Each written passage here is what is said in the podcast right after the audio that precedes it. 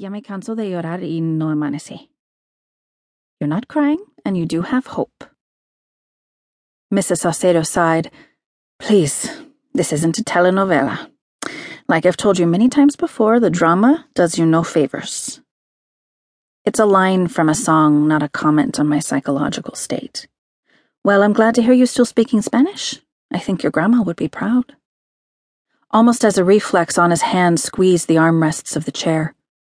She kept her eyes focused anywhere but on Missus Saucedo's face, and concentrated instead on her own breathing. She wanted to speak, but feared giving in to her tears, so she dipped her chin to her chest.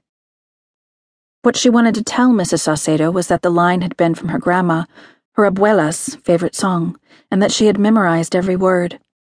She wanted to explain that if there had been music playing on the day of the incident, it would have been this very song.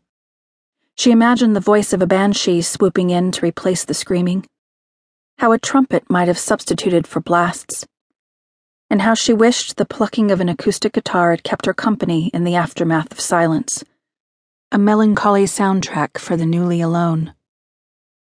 I don't speak it as much as I should, Anna said, instead tucking her hands between her knees, which wouldn't stop bouncing.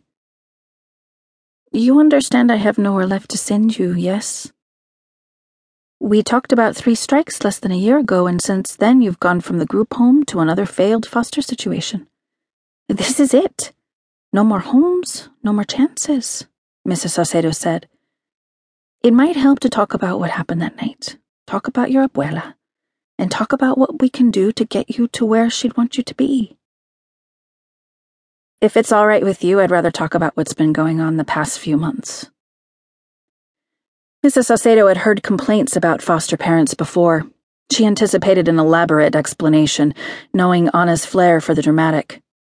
In her younger years, Anna's stories were wildly embellished, but had since boiled down to silent defiance, after being removed from her third foster home.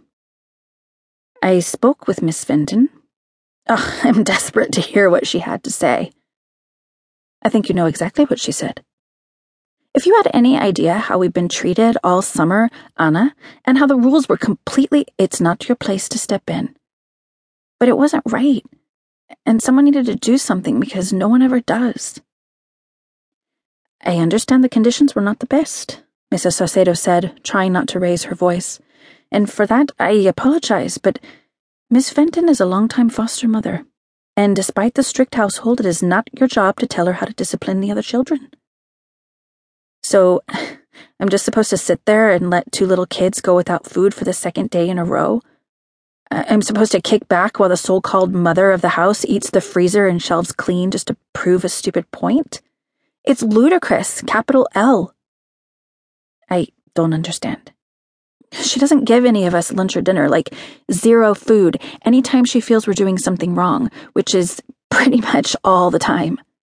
She got angry that I gave an ice cream sandwich to the kids to share, and I get that it was the last one in the freezer and everything, but it was all we had.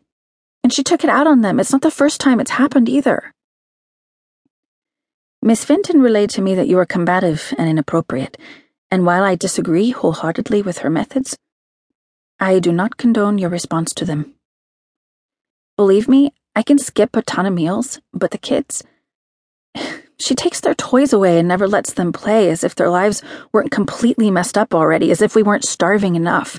So, yeah, something needed to be done. Sorry, but not sorry. I was unaware this was going on, Missus Saucedo said, taking a breath. I understand your point. But staging a death scene isn't funny, and you know it. Missus Saucedo thought she detected a smile. Anna sometimes smiled when she was uncomfortable, rarely when she was proud or defiant. It was a habit that often led to miscommunication. That's not what we were doing, Anna said, sitting up and looking at Missus Saucedo for the first time. Like I said, there was nothing in the cupboards and only ketchup in the fridge, so I told the kids to imagine they were eating hamburgers. I squirted ketchup in their mouths, and we pretended we were full so we couldn't get up from the floor. It was just a stupid game. Something I made up to take their minds off things. Missus Saucedo had a hard time believing that had been the extent of it. Haven't you been going to the recreation center for lunch? She asked, remembering Anna and her foster siblings were part of the summer food.